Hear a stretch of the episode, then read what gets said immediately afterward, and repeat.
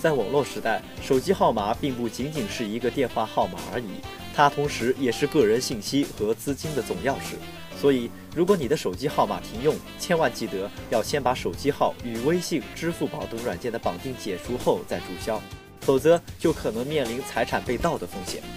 近日，就有网友买手机卡后发现，该号已经注册微信，并可直接通过短信验证码登录该号注册的淘宝和支付宝。还有网友曾经做过一个实验，使用支付宝的密码找回功能，可通过短信的方式成功获取原手机号主人的支付宝登录密码，顺利进入其对方的支付宝账户。由于账户原主人设置了小额支付免密码功能，所以他在不知道其支付密码的情况下也转账成功。此外，类似新买的手机卡竟已绑定支付宝，男子私自挪用他人账户五万元被抓，这种新闻也是屡见报端。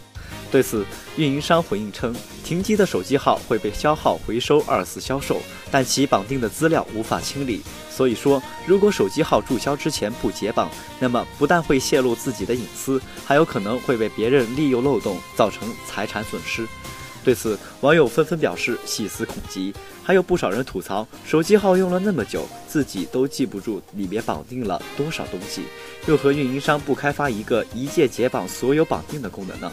就算不帮助解绑，至少运营商在重新放号前可以格式化一下吧。在此，小编再次特别提醒广大网友，换号之前一定要先取消与微信、支付宝等涉及财产安全的软件的绑定。